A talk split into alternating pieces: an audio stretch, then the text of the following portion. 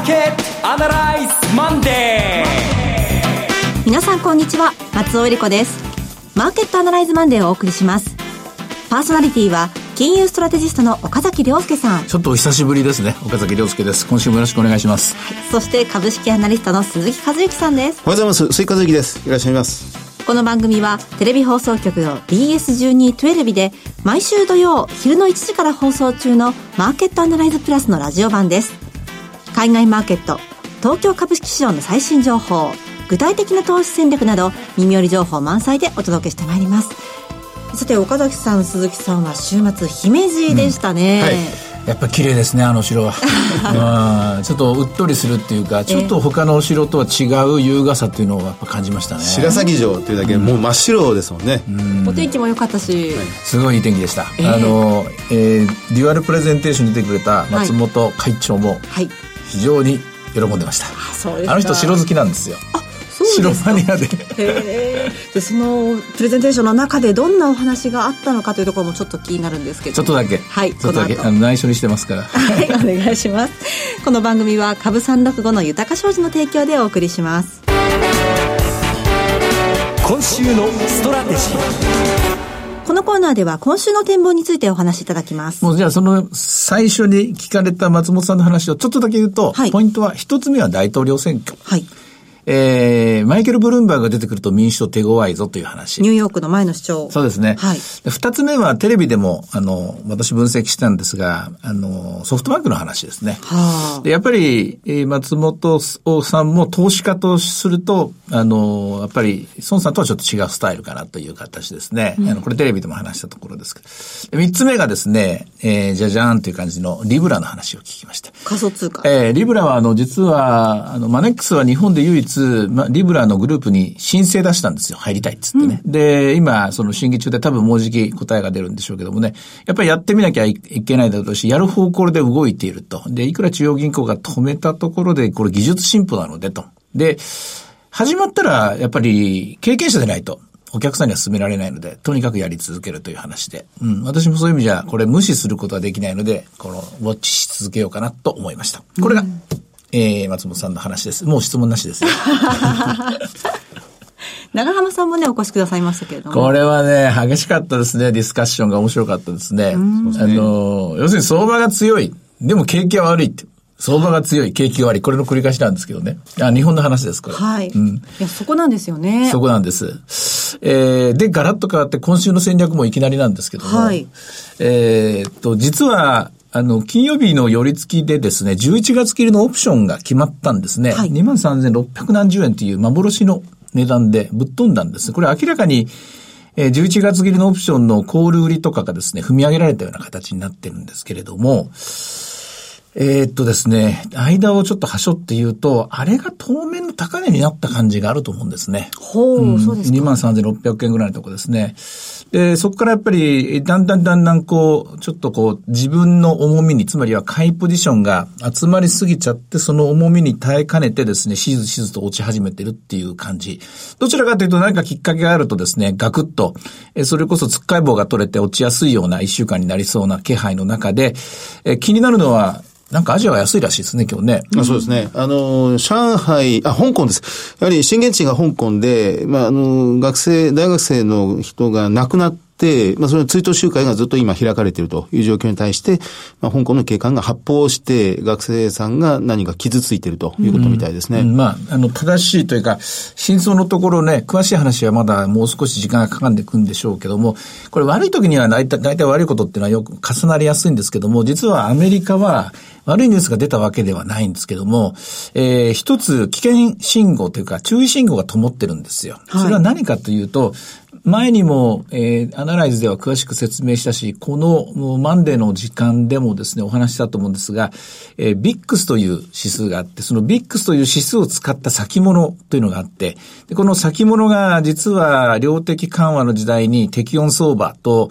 ね、ネーミングされて、どんどんどんどん、えー、売りが膨らんでと言いますか、ポジションが膨らんで70万枚を超えて、で、これが投機的なビックスの先物の売り、ビックスの先物の売りがオプションのアービトラージャーを通して、ビックスの本体の指数そのものの現物の売りになって、現物の売りが今度はリスクパリティ型運用、つまりボラティリティが下がったら株を買うよっていう人たちの買いになって、はい、それがまた株の上昇をもたらして、この株の上昇がビックスの低下をもたらしてっていう適温循環ですね。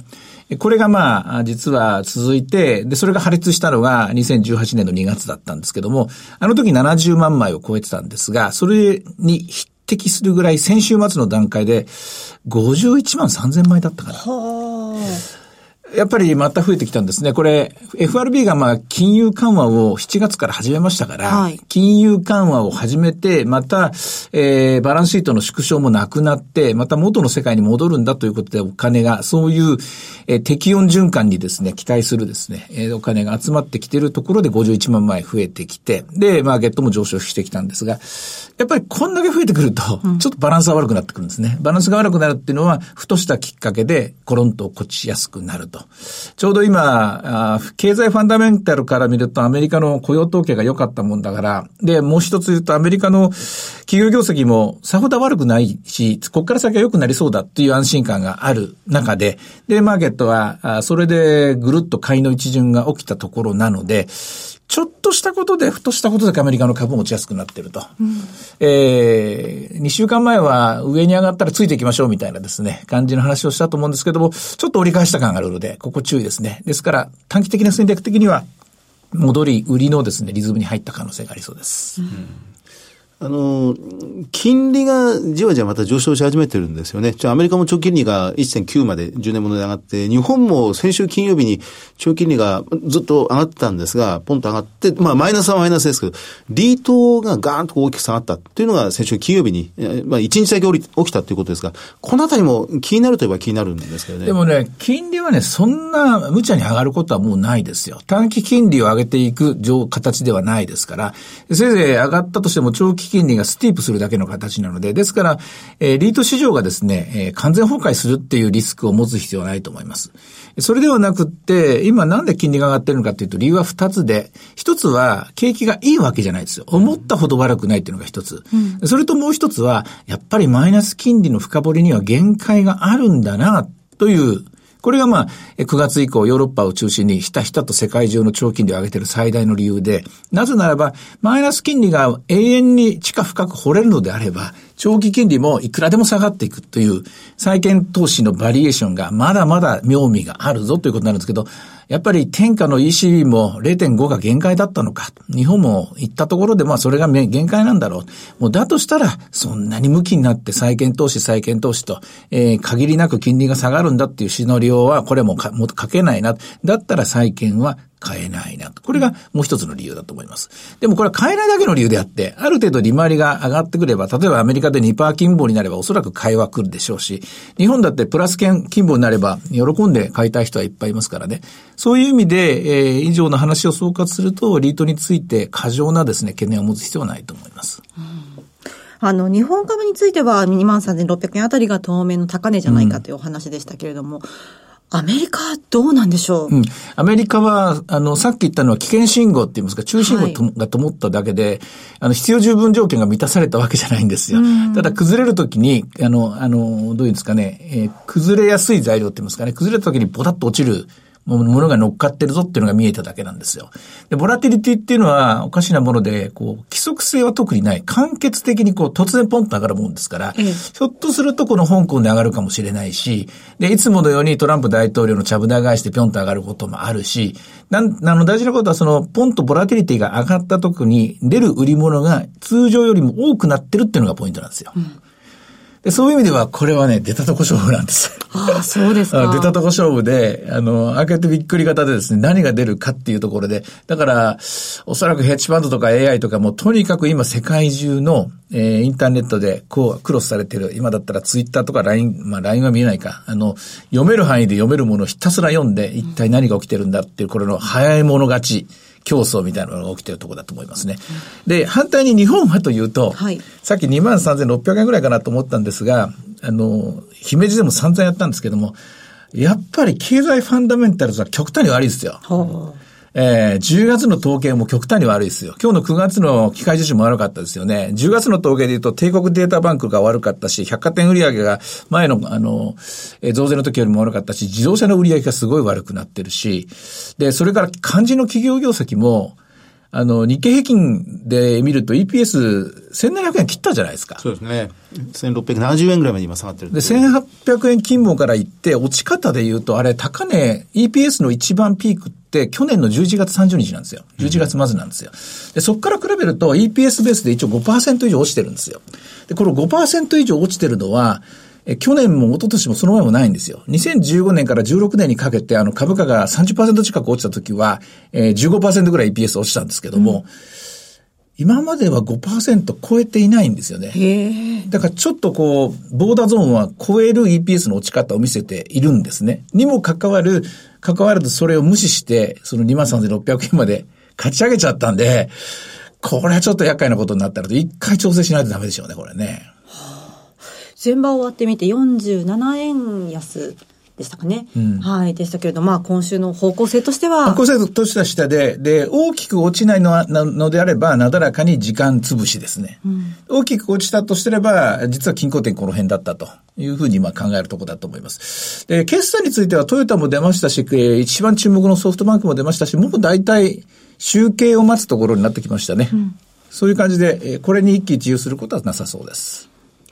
あの、今週の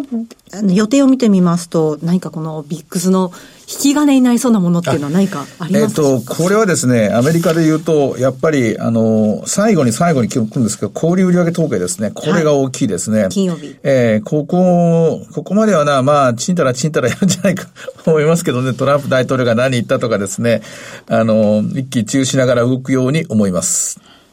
それからまあ決算いくつか出てきている中で、鈴木さん、注目点いかがですか？あのそうなんです。ままさにいや、決算の良し悪しっていうのが、個々の企業で相当はっきり分かれてしまってるんですが、はい、株価の反応が、なかなか良い企業をそのプラス方向に反応しない。うん、で、逆にあの悪い決算を出したものを、あの株価はプラス方向に思いっきり反応するっていうのは結構増えてまして、だから増益企業を探してれば良いっていうわけでもなくなってしまってるんですよね。うん、増益企業を、あ、じゃあ業績いいんだからって言って買って、それで もうあとは放っておいても大丈夫っていう状況じゃ、ちょっとなんかなくなってきてるんですよね。そこが難しいとは難しいですね。そうですよね。まあそこで反転の動きも、あの、ダメだった企業の中には出てきてますけどね。はあ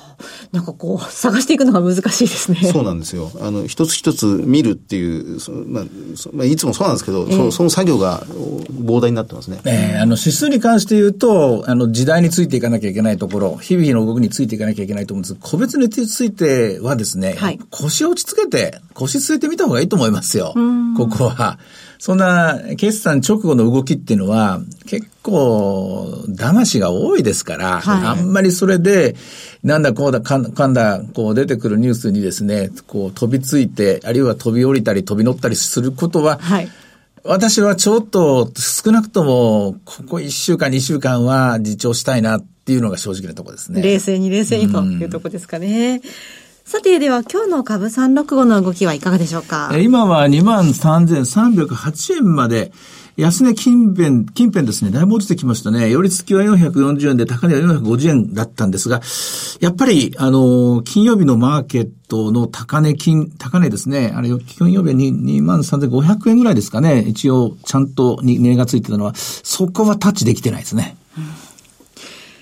うんさて、いろいろ展望していただきました。今週末土曜日には午後1時から放送します。マーケットアナライズプラスもぜひご覧ください。また、Facebook でも随時分析レポートします。以上、今週のストラテジーでした。マーケットアナライズマンデーそれではここで株365の豊か商事より岡崎さんご登壇のセミナーを2つご案内します。まず、岡山です。豊か商事資産運用セミナー in 岡山。12月7日土曜日、12時半会場、午後1時開演です。第1部は亀井光一郎さんによるセミナー。第2部で岡崎さんご登壇の株式セミナーがございます。会場は JR 岡山駅東口イオンモール岡山の隣、アークホテル岡山です。それから翌週の12月14日土曜日には、姫路市内で豊か商事資産運用セミナー in 姫路を開催します。受付開始は12時30分、開演は午後1時です。第1部は池水雄一さんによるセミナー、第2部は岡崎さんご登壇の株式セミナーがございます。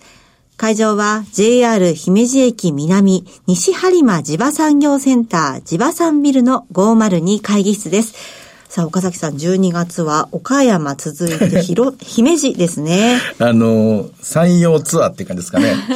えー、牡蠣を食べて備前焼きを買って帰ろうかなと思うんですけれどもね。えっとですね、両方とも、はい、あの、今の今日の話の延長線上で作っていこうかなと思ってるんですよ。つまり、経済ファンダメンタルは日本の場合やっぱ明らかに悪くなっている。うん、悪くなっている中で株式市場がそれとは逆方向を向いている。どっちかが正しい、間違ってる。これまあ、何ヶ月かあるいは何週間か経つと見えてくるものなんですけども、えー、今まさに我々はその渦中にあって、この12月7日、それから12月14日っていうのは、そこからほぼ一月経ったところで、ええどっちが正しかったのかっていうのが見えてくると思うんですね。はい、このあたりのところをフォーカスして、まあ、資料作りたいなと思うんですが、どこまでできるかどうか、うん、まあ、もちろん資料は全部新しいもので、一番最先端というか最前列で見える景色というのを皆さんにお伝えするつもりです。はい。えこの岡山姫路の両セミナー、ともに入場は無料です。セミナーのお申し込みお問い合わせは、豊か商事お客様サポートデスク、フリーコール0120-365-281 0120-365-281までお電話ください。受付時間は土日祝日を除く午前9時から午後7時までです。12月7日岡山だけでなく、広島県を含む山陽山陰地方にお住まいの皆さん、さらに12月14日は姫路はもちろんですが、兵庫県関西の皆さんもふるってご応募ください。最後はテレビ番組のご紹介です。いつでも無料の放送局 BS1212 では本日夜7時から時間ですよ寺内勘太郎一家に続く水曜劇場の超ヒット作ムーを放送します。東京築地にほど近い旅の老舗うさぎ屋を舞台に一家と周囲の人々が繰り広げるホームコメディ人気絶頂の郷ひろみとキキキリンとの初コンビお化けのロックが大ヒット。ホームドラマの巨匠、久世照彦の演出上の遊びが随所に散りばめられていて、面白く、おかしく、また斬新な作品です。ぜひご覧ください。チャンネルの見方がわからない方は、視聴者相談センターへお電話ください。オペレーターが視聴方法をわかりやすくお教えします。03-5468-2122 03-5468-2122 BS1212 視聴者相談センターまで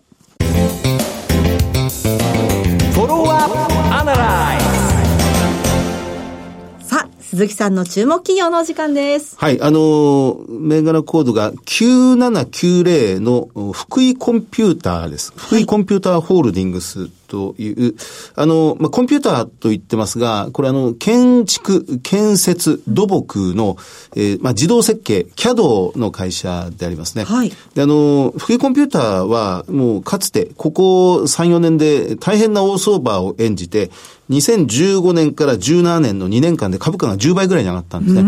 で、あの、まあ、福井と名が付くぐらいですから、福井県に本社があって、えー、まあ、地方発の、まあ、有料企業という触れ込みで、マーケットでは大変な人気になったんですが、ただ、その後、2018年、去年、あの、マーケット全体が少し荒れ模様になった時に株価が大きく下がって、400円から4000まで行って、その株価が1600円ぐらいまで下がってしまったんですね。今そこから回復途上にまた入ってきて、3000円に乗せたところです。はい。えまあ、高値にはまだ少し曲がるということですが、これが先日、先週末、決算発表しまして、決算がやっぱりかなり好調だったということですね。うん、えーと、実質的には史上最高利益更新という形です。あの、借金はゼロ。え自己資本比率が70%。外国人が11%ぐらい持ってるという、ROE が、えっ、と、ROE、えー、26%の会社ですね。うん、で、あの、これ、土木とか測量の自動で行うということですから、今のこの災害が激甚化しやすいということを国土強靭化という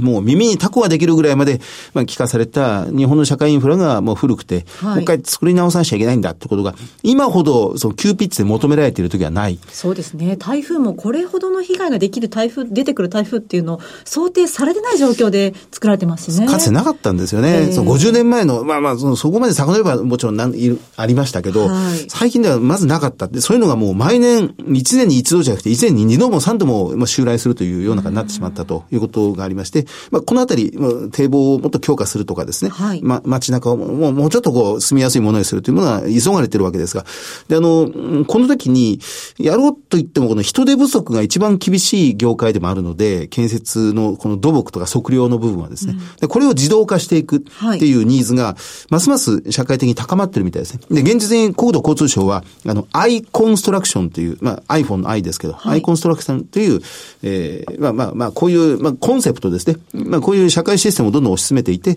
まあ、建築業界をもっと合理的に生産性を高めて、で、まあ、より高度なものにってことを推進していて、まあ、表彰したりなんかしてるんですが、まあ、そういう時にこの福井コンピューターの技術というのは非常に、まあ、有望なんじゃないかなというふうに考えます。第二四半期の売上が25%増えて、はい、あの、営業利益が、まあ、5割近く増えたんですね。はい、えっ、と、営業利益で28億円、売上で68億円でした。で、つ、背景は？あやっぱり今申し上げたような、やっぱり受注が相当積み上がってきてると、まあ好調であるということですね。うん、あの人手不足ということもあって、住宅も結構木造住宅を自動設計でしていくっていう需要も結構あるみたいですから、観光庁需要ばっかりではないみたいですね。はあで、通期の業績を情報修正しまして、え通期の営業利益で言うと、通期営業利益、それまで41億円で見ていたものを47億円まで引き上げてきたんですが、うん、ただ上半期で28億ですので、単純に2倍にしても56ですから、そうですね。だから、通期引き上げて47億円というのはまだまだ随分過小だなという感じがしますね。もう一段引き上げの余地っていうのは随分あるんじゃないかと思います、ね、なんかこう数字に堅実さが出てる感じがしますけどね。そうですね。まあ、福井というあのあたりですから、まあ、まさにそのしっかりした、えー、まあ、堅実な会社ということになるんでしょうね。うえー、その、自動設計、まあ、これまたジャンルは違うんですけど、はい、自動車業界でもやっぱりエンジニアが足りないとかですね、ええ、自動設計していく、まあ、ここね、自動測量するっていう、その自動化っていうニーズが、あっちこっちで比較的小ぶりの、まあ、これで売上100億円ぐらいの会社の収益をぐっと今押し上げてるという、そういう世の中になってるような感じがしますね。まあ、ニーズがあることは間違いないですね。で、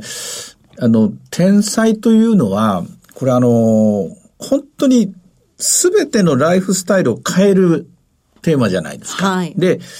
なおかつライフスタイルを変えて、これ都市部で起きたっていうのが大きいと思うんですよ。うん、都市部で起きたっていうのは、例えば農村部であるとか地方とかで住宅地であれば、これ家計のライフスタイル変えるだけなんだけども、都市部で去年の東に、去年の西日本豪雨もそうですけども、あの今年のまあ、えー、首都圏も含めて大きな災害が、えー、人が大勢、そして企業があるところで起きると、これ経営者のマインドが変わるんですよね。はい。その経営者のマインドが変わるときにものすごく社会変革が起きる。のは、日本の数々の東日本もそうだし、阪神淡路もそうだし、もっと言うと私が一番このことを教わったのは、で、駆け出しの社会人の時に、あの、伊勢湾台風の被害を受けた名古屋の企業の社会長に教わりましたね。あの時にガラッと名古屋の経営陣は方向を変えた。どう変えたかと、災害に備えたと。あれからもう60年ですかね。60年かもう50何年か分かれ忘れましたけどね。はい、経営が変わるチャンスでもあるし、イノベーションの起こるチャンスでもあるというふうに捉えたらいいんでしょうかね。さて、マーケットアナライズマンデー、そろそろお別れの時間です。ここまでのお話は、岡崎亮介と、追加随と、そして松尾恵里子でお送りしました。それでは今日はこの辺で失礼いたします。さようなら。この番組は、株三六五の豊か商事の提供でお送りしました。